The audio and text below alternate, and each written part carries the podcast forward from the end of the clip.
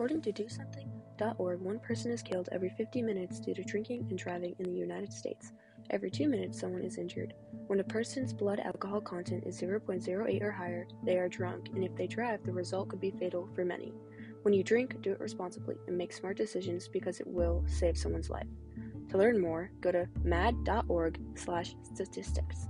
This public service announcement is brought to you by the Broadcast Writing and Presentation class in Radio Massasoit.